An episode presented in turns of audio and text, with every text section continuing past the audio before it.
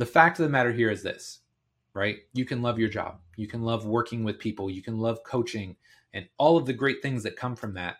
But you have to find time for yourself.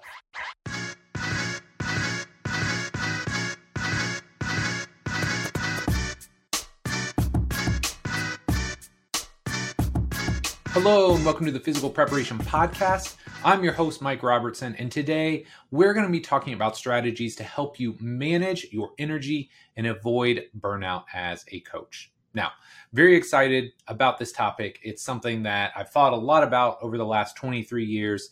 And if nothing else, I'm excited to talk about it because this is actually the second time I'm recording the show. I don't know what I did the first time. I'm obviously using a new piece of software to try and capture the audio and the video give you a little bit more bang for your buck. But man, I don't know if I had the mute button hit, if something got loose on my computer, if something just screwed up on the back end. No idea, but let's all take a moment and thank my guy, Paul Rutan, for taking the time to fix all my mistakes, all the issues that I have with the show. Truly appreciate that guy. He is just an absolute lifesaver. So, originally, I had titled this show, How to Manage Your Energy as a Coach and show up at an elite level every day. Now, not necessarily a bad title, but a little on the wordy side and maybe doesn't get to the root of what we're looking at here.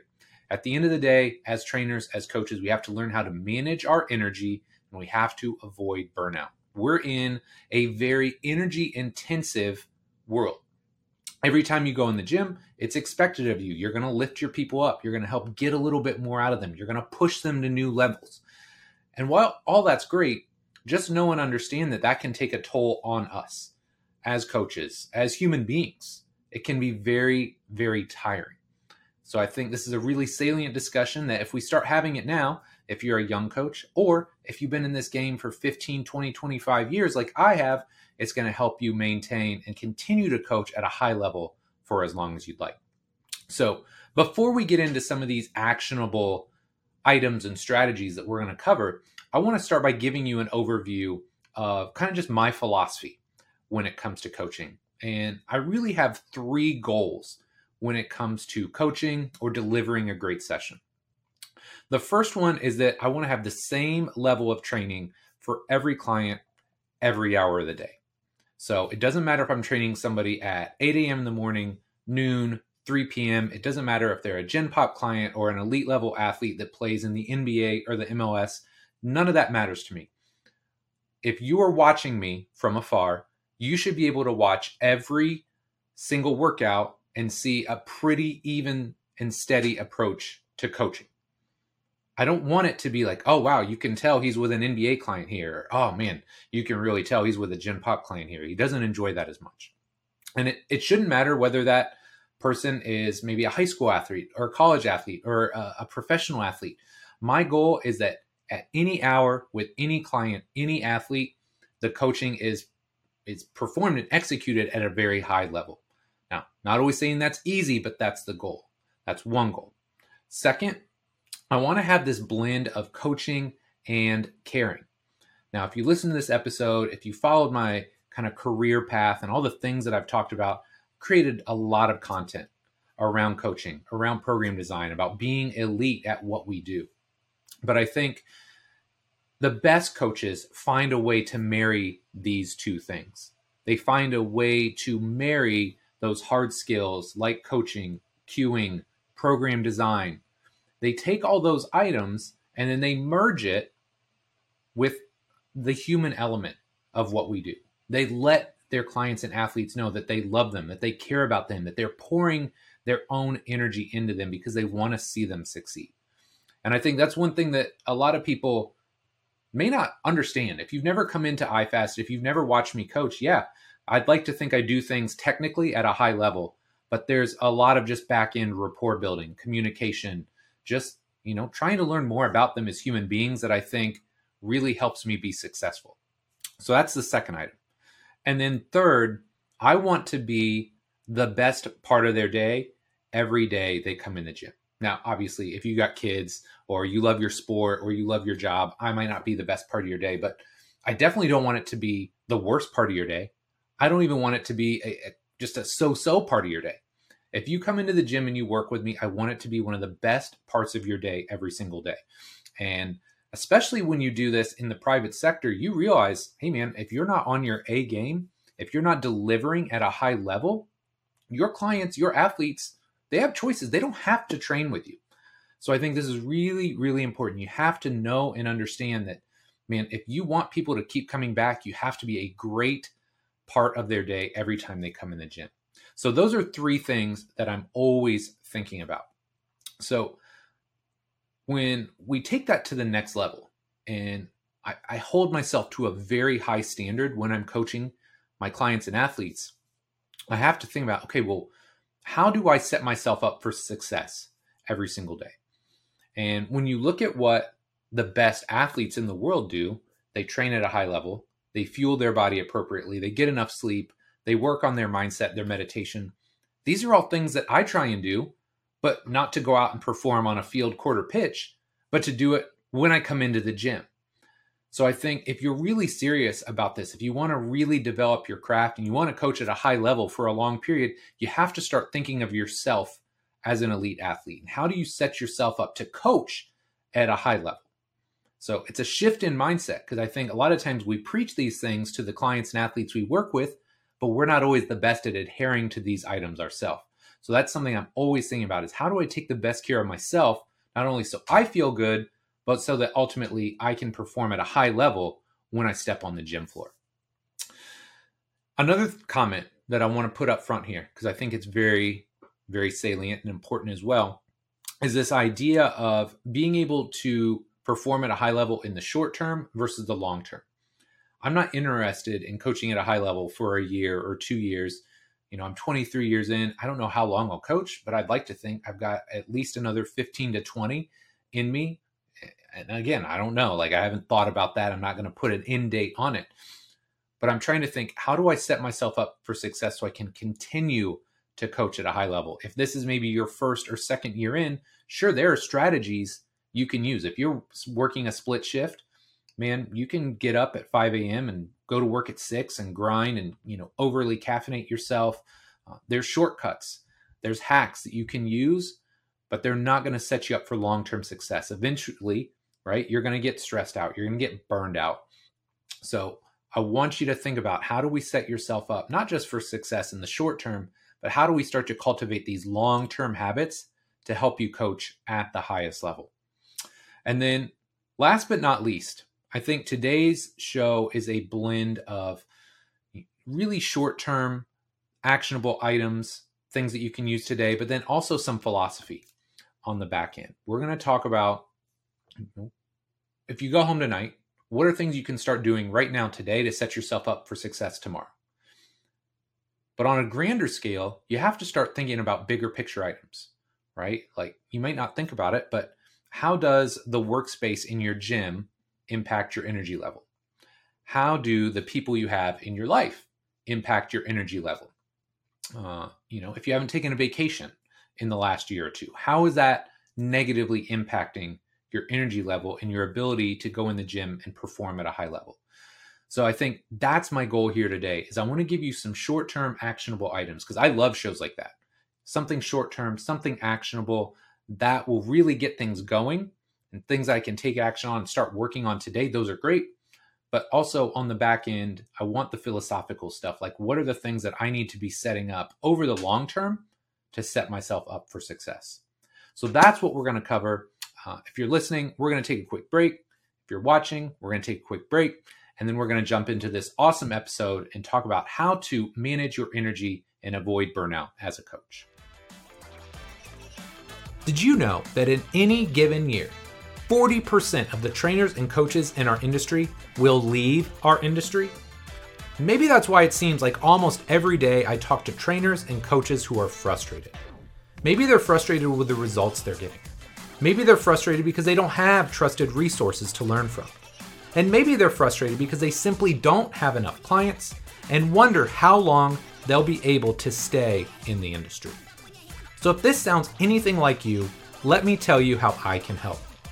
My complete coach certification was created for trainers and coaches just like you. People who are serious about the results they get and know that becoming a better coach can directly translate to a bigger bottom line. This certification is going to take the last 20 plus years of my life's work and put it all into one massive course. In the cert, you'll learn how to use my R7 system to create seamless, integrated, and efficient programs for clients and athletes of all shapes and sizes. You'll learn the exact progressions, regressions, and coaching cues I use in the gym to help your clients squat, hinge, press, and pull with awesome technique. You'll learn my streamlined assessment process that will help you determine the exact movements your clients should be performing when they come in the gym. And last but not least, you'll learn how to create relationships and build rapport with virtually everyone you train so you can get the best possible results. Of course, there's a lot more that I cover, but that should give you a pretty good idea of what the CERT is all about. Now, here's the thing spots for the CERT only open twice per year for a limited time. But if you join my free insiders list now, you'll be able to save $200 when my next group opens. To get on the insiders list, just head over to completecoachcertification.com. Again, that's completecoachcertification.com, and then stay tuned for our launch emails very soon. Thank you so much for your support, and I hope you'll join us when the next Complete Coach certification launches. Okay, let's rock. Let's start by talking about our daily agenda items. And just to start this off, a lot of times we're talking about the training day, but like most things in life, a great day really starts the night before. So if you want to coach at a high level on Monday, the game starts Sunday night. And I think one of the most impactful things you can do, this was really highlighted to me today, is get a great night's sleep. It's redundant. I know you've heard about this all the time, probably heard so many people drone on and on sleep, sleep, blah, blah, blah. It's important. If it wasn't important, we wouldn't talk about it so much.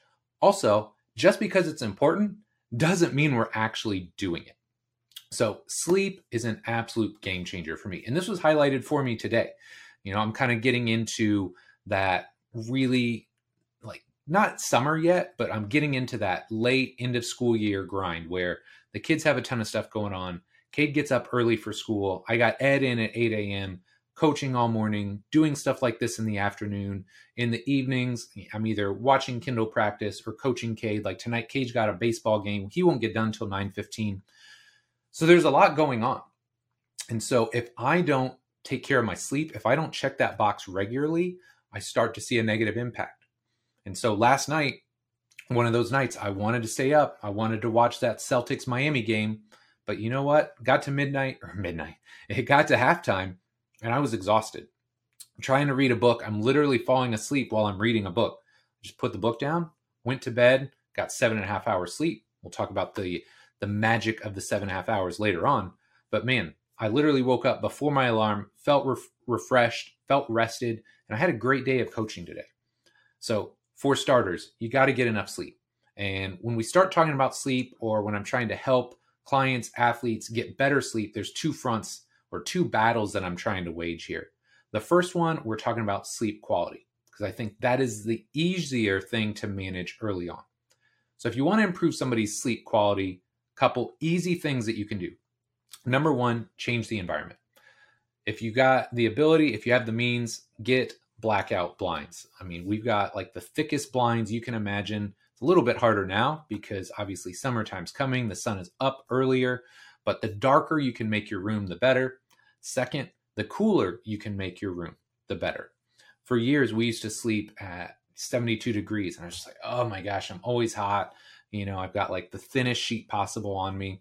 But if I woke up, it'd be hard to fall back asleep. So, a cool, dark environment, absolutely critical. A third thing that I think has been absolute game changer for me is creating a pre-bed routine. This is something I talk about extensively in my RTS annual program, but I've basically got a 90 minute window that allows me to set the stage for a good night's sleep. So let's say bedtime is 10:30. At nine o'clock, I'm doing my best to shut all the electronics off unless the playoffs are on. I'll get a little give myself a little bit of wiggle room at this time of year, but turn the electronics off, take a hot bath, hot shower, something to just help myself kind of reset, decompress, rewind. And then when I'm done, I'll do some resets. I'll do some breathing activities. I'll do some stretching exercises. You know, just really try and unwind, uh, reconnect with my body a little bit. And then I generally still have 45 minutes to an hour. That's where I'm just going to chill out. I'm going to read. it's funny. We did that show with Ebonie Rio a couple weeks ago now, and Ebonie was so great. You know, she asked, "Oh, well, what are you reading, Mike? What do you enjoy?" And I was kind of embarrassed because there's plenty of nights where I don't read anything of substance. I'm reading a comic book or I'm reading a Star Wars Legends novel, like something that's just almost brainless, but just really allows me to shut my brain off, chill out, and relax. So I think having a pre bed routine really helps set the stage for a great night's sleep. For me, zinc and magnesium before bed, magnesium is just a lifesaver uh, you know, I started that years and years ago back with the old T Nation ZMA, and I just can't move off it because I can see a huge difference. If I don't take it for a couple weeks and then I start it back into my my program about an hour before bed, it's a huge, huge boon to my sleep quality. And I've got Oura Ring scores that back it up. I see an increase in my REM and increase in my deep sleep. So magnesium for me is a big one. But set the stage. A quality sleeping environment will really set the stage for great quality sleep. Now, the second part of this is quantity. And and this is a little bit harder to to finagle sometimes because some people just don't want to go to bed. So the easiest answer here is stop messing around, take your ass to bed. that is the easiest way to do it. But sometimes that's hard and I get that. And we'll talk about strategies later on in the show where maybe if you don't get enough sleep during the week, maybe you're just getting like 6 hours of sleep during the week, how you can stock up on the back end of your week and maybe fill in some of those gaps. But sleep is a huge one. The other piece of kind of my my night before uh, setup, if you will, is planning my next day. And this is something that I took from Dan Kennedy years ago. If you've never heard of Dan Kennedy, he's like this brilliant master marketer type. And so obviously when I'm running, especially the gym, I got to know marketing, but Dan's just like this wealth of just like personal development, how to manage your day, structure your time, and just loved his thoughts. But he always talked about planning your day the night before and really being regimented about okay, what am I trying to get done? What's most important? What's most impactful? But really, two things happen. When you plan your day the night before, number one, it allows your brain to shut off. Instead of thinking about the 30 agenda items that you feel like you have to do tomorrow, a lot of times when you take them out of your brain and you get them on a piece of paper, immediately your day is easier to manage. What also tends to happen is what you feel like are 30 agenda items are really about five that you just keep recycling throughout the day. But because you haven't taken the time to actually write them down, it feels like you have like 30 things to do. So planning your day helps you decompress, it helps you relax. But the other thing that's very, very cool about this is that when you write down your day, or maybe you outline an article, whatever the case may be, when you set this agenda for yourself, I firmly believe your brain, your operating system is working in the background that entire night. So while you're sleeping, your brain is writing that article or it's writing that program. So it's just one of those simple things you can do. If you plan your day the night before, I feel like immediately it sets the stage for less anxiety, less stress, and ultimately better coaching sessions the following day. So great coaching starts the night before. Second, when it gets to the morning, what do we do? Right? Do you just, you know, get a cup of coffee, sprint out the door, and start coaching? No. I think you set yourself up for success that morning as well. It starts by fueling yourself appropriately. And again, a lot of the things that we give as advice to our clients, to our athletes, are things we need to be sticking to ourselves, things that we need to be doing a better job of ourselves. So for many, many years, I probably ate way too few carbohydrates. And I realize anytime we talk about nutrition, it can get murky. So I'm just going to tell you what works for me and just know and understand the goal is always to figure out what works best for you. So for me, when I started working with Cody, with Trevor from Tailored Coaching Method, they started doing like an audit of what I needed to work on, how to better fuel my body. Very clear I needed to get a better blend of protein, carbohydrates, and fats at every meal because what I was lacking in carbohydrates, that energy I wasn't getting from there, I was trying to refuel and replenish via caffeine, or other sources. So for me, finding a better blend, getting more carbohydrates throughout the day, but especially at breakfast, made a huge impact for me and my energy levels. So, really important when we're talking about fueling, you got to start your day off right. Make sure you're getting a high quality breakfast in. Second, hopefully you know you should get a good breakfast, but how else can we set ourselves up for success on the coaching floor? A second piece of advice that I would strongly recommend is start reviewing your sessions before you go into the gym.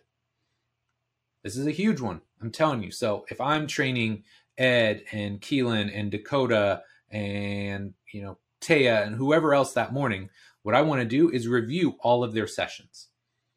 I want to look at okay, what a, what is Ed working on this day? What am I focused on with him? Is it his pelvic position? Is it his foot contacts? Is it his ability to yield? Start thinking about exactly how you want that session to look and feel. Now, this is also important because if you do any sort of rehab or any type of return to play, unfortunately, not everybody is on the perfect up and up every single session. I mean, I wish it was. I would be the greatest return to play coach of all time. But invariably, sometimes there are setbacks, or sometimes they come in and their knees a little bit sore, their back's a little bit stiff. So, reviewing that session and then starting to think about contingencies can make a huge, huge impact on the performance in your session. So, I'm just thinking yesterday, I'm not going to share the gentleman's name, but we were going through a session and, you know, we went hard on Monday. We did a lot of stuff that he hadn't done in a long time. We did some force plate testing, some jumping that he hadn't done. His numbers were going up. All of his performance movements, right? The things that are important to get him back on the court are are better. But he came in a couple of days later. He's like, "Yo, like I'm just going to be honest, my knee's a little bit sore," which I want him to tell me. I never want him to hide that sort of thing from me. So, you know, I'd reviewed his program. I knew what the goals were for that day. We modified the exercises just a little bit to work around some of that knee soreness. And voila, we had a great coaching session.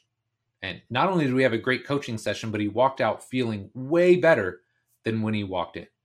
So reviewing your sessions, thinking about contingency plans and how to how to just better manage your your sessions will make a huge impact on your actual coaching.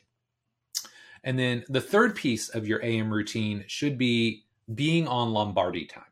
So if you're unfamiliar with Lombardi time, Lombardi time is this. If you're 15 minutes early, you're on time. And if you're on time, you're late. So this is something I adhere to to the absolute best of my ability. When I'm going into coach, if I start at 8 a.m., I want to be there at 7:45. And here's why: it's not just to be there early and hang out and then stare at my phone for 15 minutes. Those 15 minutes are to get the shakes made, get the equipment set up, get all my programs pulled. Like literally, if I'm there 15 minutes early, the entire morning is set up for me and I'm ready to rock. If I don't do that, then when my eight o'clock shows up, you know, he's done at 9 15, 9 30. Now I have to go make his shake while the other guy's warming up. Or maybe he's already or she is already into R4 in their workout. So now it's like I'm trying to make a shake. I'm trying to, you know, coach and cue this person. I also got to go to the bathroom because I drank like two cups of coffee in the morning it's just not a great way to start your coaching day.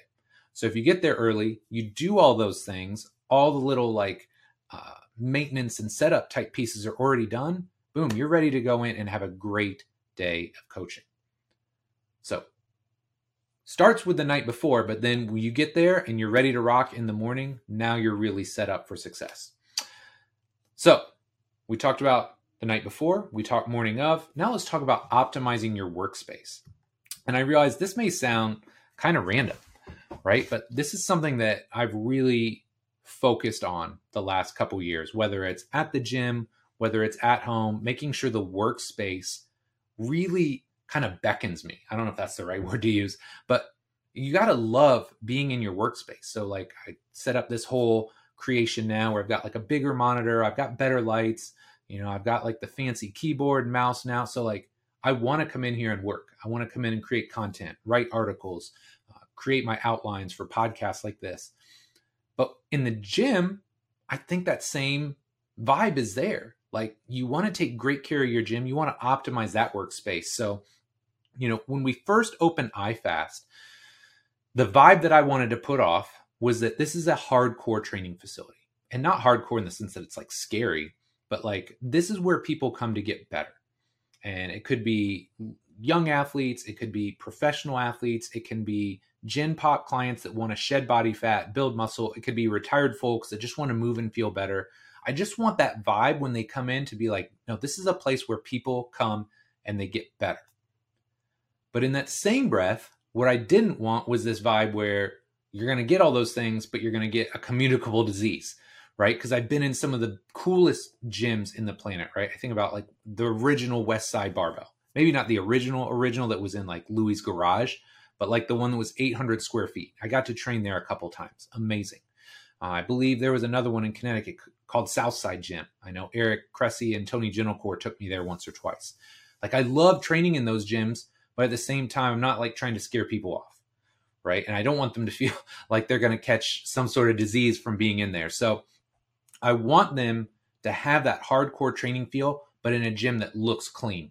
It looks nice. It looks like it's been well taken care of. And the perpetual intern, Eric Huddleston, uh, who I did a show with years ago, former iFaster, he did this really cool thing. Like he interned with us, and then he knew he wanted to be in basketball. So he interned with us, and then he went and spent a summer with Texas Tech basketball, and he interned there. And then he went to IU, and he spent like the entire basketball season there interning with them. So then when he came back to iFast, he had this term, he called it recruit ready.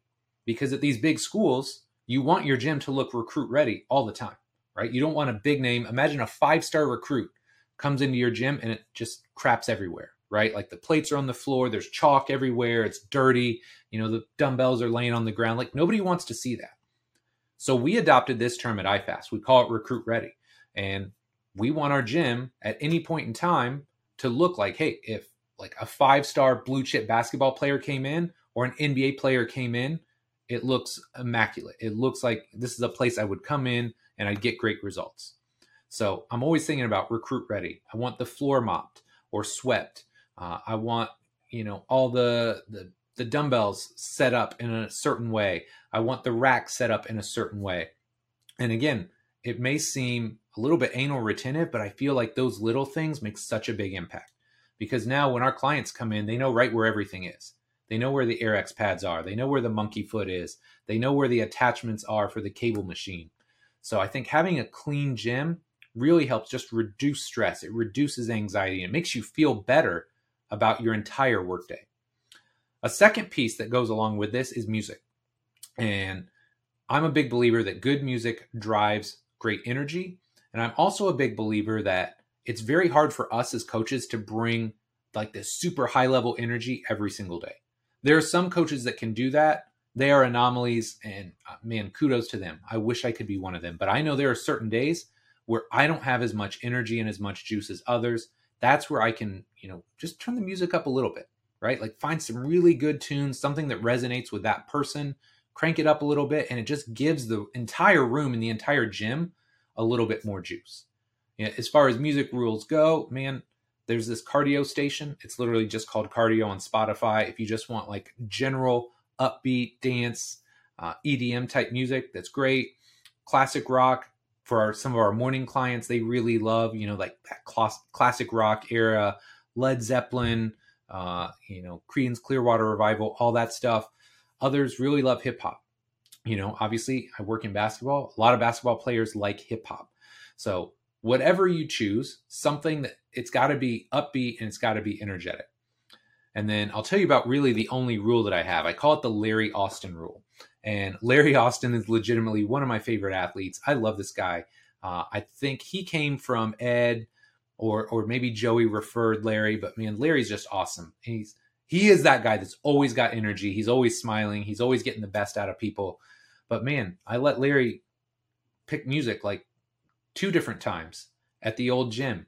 And man, like every other word was a cuss word. So I told Larry, look, whatever you do, third time or your third strike means you're out. So you get one more chance. I said, whatever kind of music you want, pick it and then put the word clean after it. So that's the Larry Austin rule. He loved Migos, so he would always play Migos clean. And man, it was bangers. It was bangers the entire day. So whatever you choose in my gym, or hopefully your gym, if it's uh, a family friendly environment, make sure that they use the word clean and then you should be good to go. Although sometimes even those stations can be a little sus. You got to make sure that the little E doesn't creep up on some of those songs. So, optimizing your workspace hugely important. Now, I'm kind of thinking this thinking of this entire show sequentially throughout the day. And as you go through your day, especially if you're a new trainer or if you're a full-time trainer or you work in a certain environment, a lot of us have to work split shifts. Not the best thing for energy management, but let's talk about how we navigate that. And I think a big portion of this is what you do in the middle of your day. So, let's say you coached all morning, you crushed it, you had amazing sessions. The last thing you want to do is come out on the back half of your day and ride the struggle bus. So, how do we manage our energy there? Well, first, we got to fuel ourselves. Again, an appropriate lunch, mixture of protein, carbohydrates, fats, whatever works best for you. For me, I know it makes a huge difference when I'm meal prepping on the weekends. So, if I've got everything batch cooked, whether it's chicken or pork tenderloin, rice, potatoes, veggies, man, I can just knock all those out. I can weigh it, measure it. It's in my lunch bag, and I know I'm going to have a great lunch ready to go. So make sure you're fueling yourself. The second piece that's been huge for me personally is meditating midday. So I've recently gotten back into more of like this split shift type setup. It's not a true split shift because I'm not working crazy early or crazy late, but I've still got a gap in the middle of the day between when my pros come in and when some of my high school kids come in. So to help manage this, what I'll do is like let's say I have an hour in the middle of the day, I'll do all my coaching, I'll have my lunch, and then as soon as I'm done with lunch, I'm out in my car and I'll meditate for 15 to 20 minutes.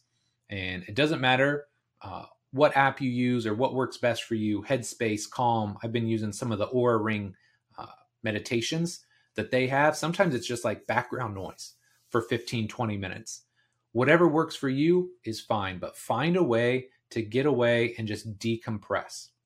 I think, again, personally, this has made such an impact for me because what I would tend to do on the back end of my day is, oh, well, I'm tired. I should just go get more caffeine, right? Like go to Starbucks, you know, double espresso, whatever the case was. Uh, when Tony Giuliano was here, we used to call it Tall Pike Tuesday because I would have the Indy 11 come in Tuesday afternoons I want to make sure, man, I got 20, 25 guys coming in. I don't want to be flat. So we'd have Tall Pike Tuesday, 250 milligrams of caffeine. It's amazing how much more energy you have in a session. But again, it's not always sustainable.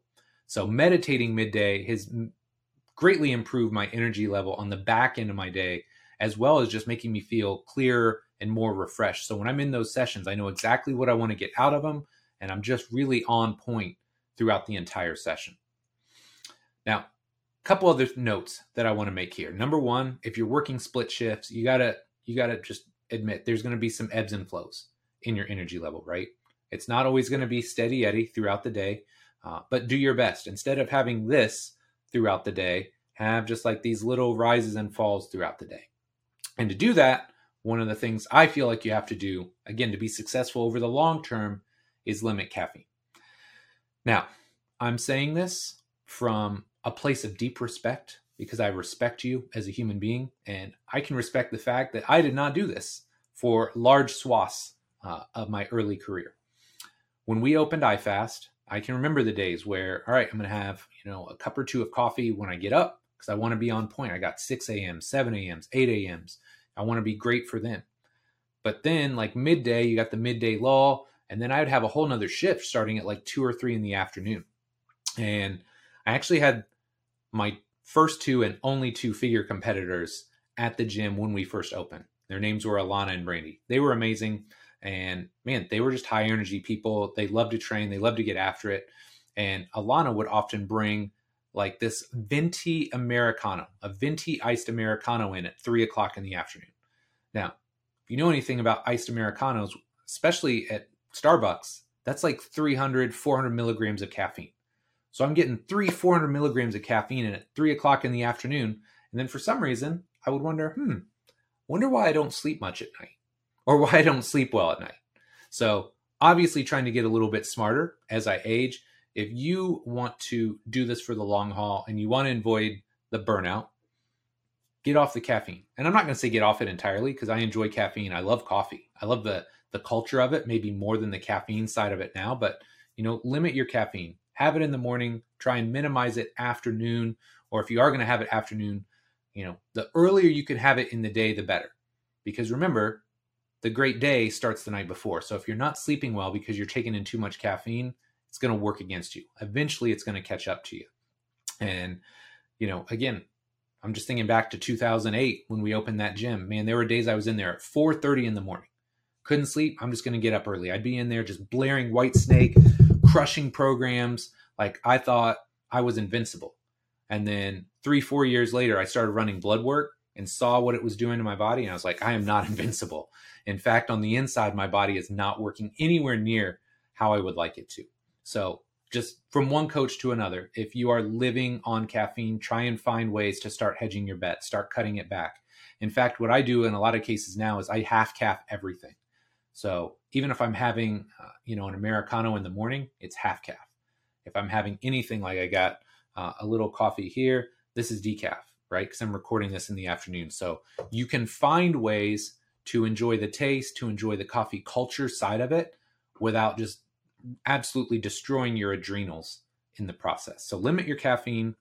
And then one other thing I'd like to recommend midday, especially in your gap, you know, if you want to, you know, get on Instagram or get on social media for a little bit, that's cool.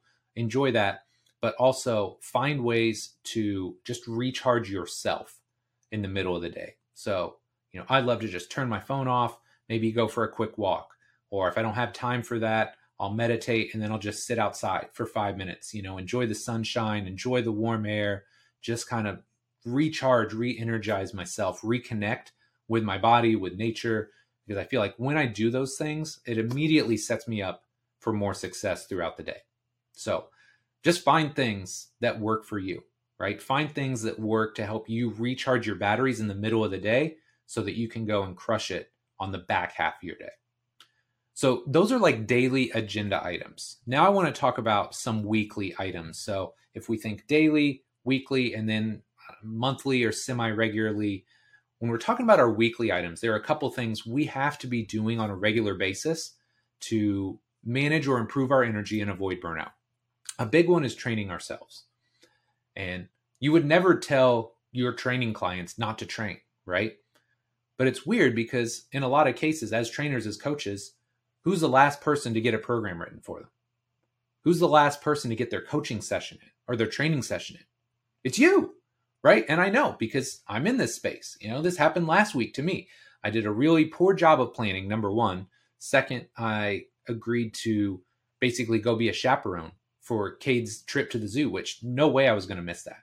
I'd rather sacrifice a, a, coaching session and have that time with my son that I'll never get back. I'll make that trade. But going forward, it just reminded me look, you can't just hope to get training session. You have to plan your training sessions and you have to get them on your calendar just like you would any other coaching session. Okay? So you got to train yourself. And you know, it drives me insane because I get like when you're 30, 40, 50 years old, if you're a trainer as a coach, your training probably isn't isn't as important to you as the success of the people you work with, right? Like I'm not out there trying to crush PRs in my squat, bench, and deadlift anymore. I'm cool with that. But that also doesn't mean I stop training myself entirely. Because when I'm training and when I'm pushing myself in the gym, a lot of things happen. Number one, confidence goes up, right? When you're in the gym and you're crushing yourself, maybe not crushing, but when you're pushing yourself in the gym, immediately your confidence goes up. You just feel better about yourself. There's more energy. But what I also find is that these are my best times for coming up with content, whether it's uh, articles, whether it's podcasts, whether it's video clips for IG or YouTube. When I'm training, it just gets the that creative part of my brain going. Like, oh man, I'm doing this. This would make for a great video. It just helps you stimulate those thoughts, and sometimes it helps you organize some of your thoughts. So it's great for content creation for me. But I'll also tell you, man, if I'm not training regularly, I am a cranky SOB. Like I'm not a fun person to be around. And I kind of felt it at the end of last week. You know, got to Thursday, Friday. You know, I move a lot. I'm up walking around and I'm doing things because I'm in a gym and I'm coaching a lot. But there's a difference between just moving and actually training or pushing yourself in the gym. So I know I've got to do that to be at my best for myself, for my family, for my you know clients and athletes. I want to be at my best, so I got to train to do that. And, you know, look, at the end of the day, like we said up front, you can't just hope to get it on the calendar, right? You can't hope to fit a training session in. You have to schedule your workouts just like you would the coaching sessions you would for your clients and athletes. So you got to train yourself. Another one, and this is this is so important. Andy McCloy and I talked about this when we did the complete coach seminar at his gym in Huntsville last year. One of the young coaches was really concerned with burnout. Um, and she'd probably been in the game three to five years. I would assume she's fairly young. Uh, but this is, again, this is a really relevant topic. And a lot of people are talking about burnout. So, how do we manage it? Well, I think one of the best ways to avoid burnout at any stage in your career is to continue to push you, is to continue to push yourself intellectually. And here's what I mean by that. If you have been in the game 20 years and you have had the same year of experience 20 times, right? Because you've never grown, you've never evolved, you're still doing the same stuff you were doing 20 years ago. Yeah, I could imagine it would be easy to get burned out, to get bored, to not enjoy your work because you're not stimulating yourself. You're not challenging yourself. So, if you want to continue to grow and evolve and keep your mind sharp and enjoy this game for the long haul, you have to find ways to challenge yourself. You have to pursue greatness in your own sense of that word. So, it doesn't matter what type of training you like to do, right? Fat loss, hypertrophy, sport performance, maybe like pure strength sports. Every every one of those realms is getting bigger. It's getting better. There's more stuff to learn and know about. So why wouldn't you challenge yourself? So I think for me, one of the reasons I'm always engaged and always excited about going into the gym is because I'm seeking out more knowledge and then I'm taking that knowledge and trying to apply it. So if I'm listening to a Bill Hartman uh, YouTube video or podcast, I'm thinking about what Bill's talking about, and then I'm going to go in the gym and see how that applies to the people that I work with. Right? Don't just sit there and learn stuff just to, to recite it on an internet forum. Take this knowledge, take the things that you're learning, and then immediately try and find ways to make it applicable to what you're doing in the gym. So you got to continue to educate yourself. Keeps your brain engaged and it helps you continue to grow and evolve. Number seven, the Nick Littlehales sleep rule. Okay. So if you're unfamiliar with Nick, Nick is what I consider to be one of the foremost experts on sleep. And not maybe sleep science, but really applying practical strategies to sleep. Because I think there's a lot of people that probably have read a lot of research and recited some great stuff. But man, when we're talking about practical application, Nick Littlehales is arguably the best. Uh, so I'll make sure I link his podcast and his book in the show notes. If you haven't listened to them, if you haven't read the book, by all means, please do that. But one thing that Nick talks about is the 35 sleep cycles per week. Okay, so let's start with a quick definition. Nick defines a sleep cycle as an hour and a half of sleep. So if you look in, you know, over an hour and a half, you get all of the various stages of sleep in that hour and a half period. I don't remember what all of them are light, deep, REM, whatever, whatever they are, all four of them are in there. I knew at one point in time. So you take that hour and a half, and now you figure out how many sleep cycles you get in a night. So let's say you sleep six hours, you would get four sleep cycles in that night. You get seven and a half hours, you'd get five. If you sleep nine, you get six. Okay. So let's go back to our example early on. During the middle of the week, maybe you only get six hours of sleep a night okay, like that's not great because across seven days, what is that? Or sorry, four sleep cycles. Four sleep cycles a night times seven nights, that's 28. That's not the 35 that we're looking for. So, how can we hedge that bet? How can we get more sleep cycles in? Well, a couple ways we can do it are sleep, uh, like naps, midday, sleep, obviously, but naps, right? Nick talks about a 30 minute, sometimes as long as an hour and a half. That's probably more for the professional athlete side of this where they have those longer midday naps. But like a 30 minute nap, middle of the day, counts as a sleep cycle. On the weekends, instead of getting that six hours, can you get seven and a half? Can you get nine? Right? So this way you're not so focused on the one day, oh man, I only got six hours of sleep. I know I'm going to be awful today. No, like if you're getting that 35 hours, or excuse me, those 35 sleep cycles across a week, it makes a huge impact. So now you're not so focused on that one day. It's more about how you manage your sleep cycles across an entire week. And I know for me, this made a huge difference because there are certain times in my life where there's just a lot going on. You know, I'd love to be in bed at 1030, uh, up at six, but it's not feasible. Especially like when I created the complete coach cert.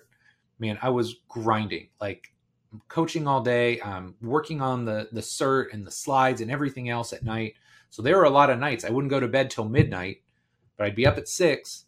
So I'm only getting those four sleep cycles that night. But I know, hey man, I got a break in the middle of the day. I'll try and get a 30 minute nap. Or man, I know this weekend's slow. I'm going to try and get two consecutive like nine hours. So six six sleep cycles on those nights. Man, it just really sets your mind at ease and it allows you some freedom to know like, hey, look, you know, if you want to do something fun or if you want to go out or there's an event, hey, that's great. You know, go do that thing. But then try and find ways throughout the rest of the week to plug those holes. Take a nap, get more rest on the weekends. Like finding a way to get those 35 sleep cycles per week will absolutely help keep your energy levels up. And it's going to help you avoid that crash or that burnout that would inevitably happen if you're constantly running on four, five, or six hours of uh, four or five, six hours of sleep every single night. Okay. One more weekly agenda item. And this is something that I've really focused in on more now that we have kids, but you got to find ways to re energize yourself on your weekends.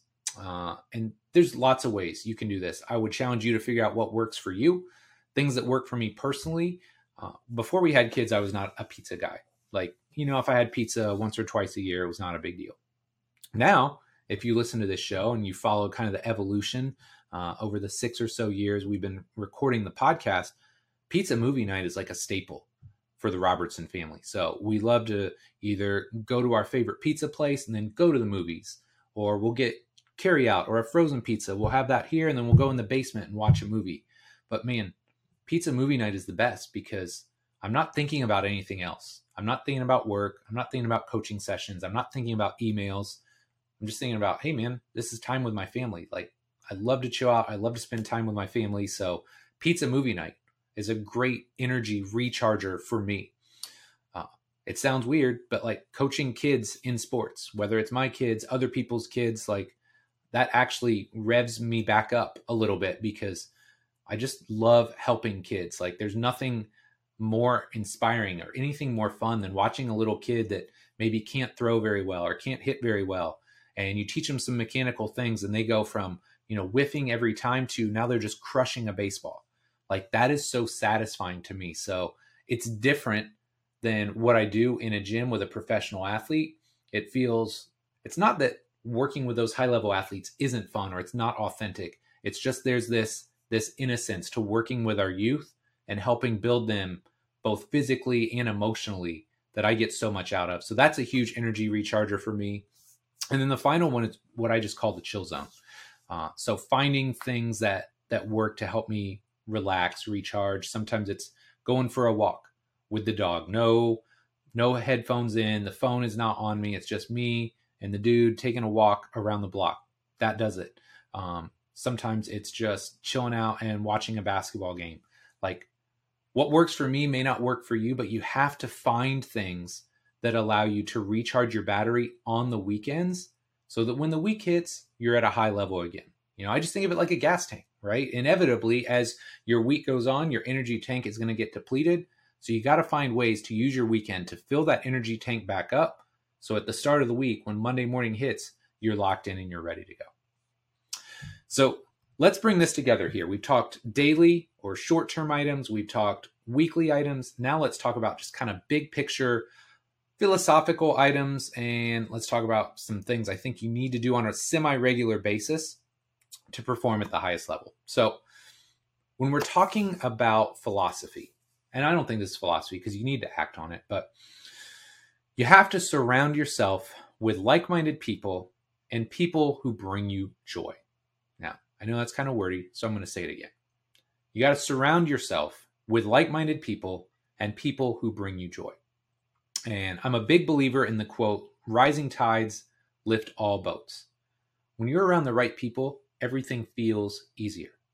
It's got more energy behind it, it's got more juice, it's easier to get stuff done. So professionally, you know, I got work married to like the best possible person, right? Like Bill Hartman. Could I imagine being around somebody intellectually that's going to push me more? Absolutely not. Like, absolutely not. I don't know who would push me more than him. So it's amazing. I've got Bill. I've got my kind of extended network, Luca, Andy, Joel. I mean, Eric Cressey to some extent. Like, being around these people, communicating with these people, having them in my inner circle constantly pushes me. It constantly forces me to want to grow and evolve. And not just because I feel the need to catch up, it's because they're so excited about the things they're into. It gets me excited. And then I want to go learn about it. So I've got, you know, these professional people in my inner circle. If I widen that circle a little bit, the people that come on this show, like go back and look at the last year of this show. There have been some amazing people on here. When I think about Paul Comfort, when I think about Courtney Conley, Ebonie Rio, Drake, uh, Aaron Cunanan, um, Ben Ashworth. Like I could go on and on and on. I, I'm sure there are great people, Joel, Lee, these great people that I have on here. I listen to them and they're so passionate talking about knees or feet or force plates or isometric mid thigh pulls. Like, how can I not be excited about those things? How can I not want to learn more? So, surround yourself with great people, people that are aspiring to be more. You know, personally, I've got the most amazing, compassionate, caring wife on the planet. You know, she supported me in all these crazy dreams and aspirations I've had, like owning a gym and, you know, starting all the things that I've that I've tried to do and accomplish. Like she's been there. She's rocked with me that whole time. My kids, I have the most amazing children. Just looking at them every day makes me want to be the best possible dad, coach, human being that I possibly can. Like I'm surrounded by great people 24 7, 365. So it's easy to want to level up. And you need to challenge yourself. Are you around the right people? Are they pushing you to get better? Right? My athletes, you know, when I'm around these athletes at every level high school, college, pro that want to get to the next level, that have these huge, audacious dreams and goals, man, I'm fired up just thinking about it. So, my question for you is this Who's in your inner circle? Who's rocking with you? And not just by default, right? Who are the people that you have handpicked, that you've chosen? You said, This is somebody I need in my life. They're going to make me better. And in turn, I'm going to make them better. Because if you look at your inner circle and it's not tight enough, it's a problem, right? You get loose, you get the wrong people involved. Now, all of a sudden, you're not getting the absolute most out of your life. You're not getting what you deserve out of your life. So start to think about that. Surround yourself with great people who bring you joy. Last but not least, vacations and time away. Man, I love my gym. I could be in the gym coaching, cueing, writing programs five, six days a week, most days out of the year. But I can't do it forever. And I definitely couldn't do it when I was just getting started. Let me tell you about my first year or two of coaching. So, I get out of grad school, right? I really want this first job. Like I need a job because I went like five, six months where I couldn't find a job. I'm substitute teaching at my old like middle and high school and living with my parents. this is this is a great story. Like I'll, I'll give you the whole story later on, but just imagine Jess and I are living together. Now I can't find a job, so she goes back, lives with her parents. I'm living with my parents. I'm substitute teaching. I'm putting my resume to every corner of the United States of America trying to get a job and getting absolutely zero interviews. So, starting to get nervous. This first job offer comes up, and I'm like, yep, I'm taking it. Now, one of the downsides to this job was, oh, you know, you got to sign a three year deal. Oh, and by the way, for the first year, an entire calendar year, you get zero vacation. Not like, like none like zero days of vacation. So thinking back, this is like the worst deal ever. But the worst part is in years two and three, I get one week. Okay. Now, timing is everything in life, my friend. Timing is everything. So when I sign this contract, right, I can't take a vacation the first year. But what's worse is Jess and I are getting married the second year. And our honeymoon isn't until the end of my second year of my contract. So I go almost two full calendar years with zero vacations. I can't imagine how atrocious my coaching probably was as a result of that. Because I'm not re energizing myself, right? You have to take time away from the gym to recharge your own batteries. And I think it's very, very important in life to have things outside of work that you look forward to. Like, I love my job. I love owning a gym. I love coaching my clients and athletes. I love all the challenges that come with that. But it's really cool to have things just in real life, IRL, that you're excited about. So in my life, I've always got like these certain things that I'm looking forward to. Uh, in the spring, I love going on spring break. I love going to Florida with the kids. Uh, we go with my best friend from college. His kids are about my kids' age. We all get along. We all have similar interests. I probably laugh more in that week than I do in the two or three months leading up to it. And it's not that I don't laugh a lot during the day, but man, we just have so much fun. And, you know, just it's fun reconnecting, seeing their family, seeing their kids grow up. So I love that. In the summer, we do a dude's trip. Me, my buddy Wes, and my other buddy Bo, we go to Wes's lake house and we just decompress for like two days, which is awesome. I come back and I probably have de-aged myself about six months just from not thinking about work, anything else, all the stressors that come with life. Um, pretty much every summer we do some sort of family vacation. So this year we're actually renting a lake house at my buddy Wes's uh, same lake, so we can go hang out with them for four or five days in the summer. In the fall, we go on fall break. We'll go to, you know, in the past we've gone to Florida, but I want to show my kids there's more to life in the world than Indiana and Florida. So last year we went out west for the first time, showed them the mountains, showed them what Colorado looks like. This year we may go to Nevada or Utah. So the fact of the matter here is this, right? You can love your job. You can love working with people. You can love coaching and all of the great things that come from that. But you have to find time for yourself, right? You have to carve out dedicated time for yourself, your family, your friends, your loved ones, your significant others, because they deserve that from you as well. And I think that's something that that took me a long time to figure out is that look, man, pouring yourself into your work is great. And I couldn't imagine not having a career that I'm passionate about. But with that being said, when I have a better balance between work and home, when I'm giving equal effort and energy to my kids, to my wife, to the people in my life outside of work, ultimately my work life is better as a result. So, man, I realize this is probably a little bit longer show. Definitely longer for me, considering this is my second time recording it, but I really hope it was valuable for you because I feel like learning how to manage your energy, avoiding burnout, these are things these are discussions we need to be having in our industry.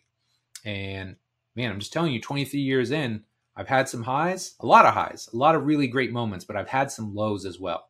So if this show helps you better navigate your coaching career, if it helps you avoid some of those really low, low bottoms that I've dealt with over the years, then I hope it has been impactful for you and it's going to help make a difference in your career going forward. So I really got two favors to ask. At this point, number one, if you're not subscribed to the show, please go ahead and do that right now.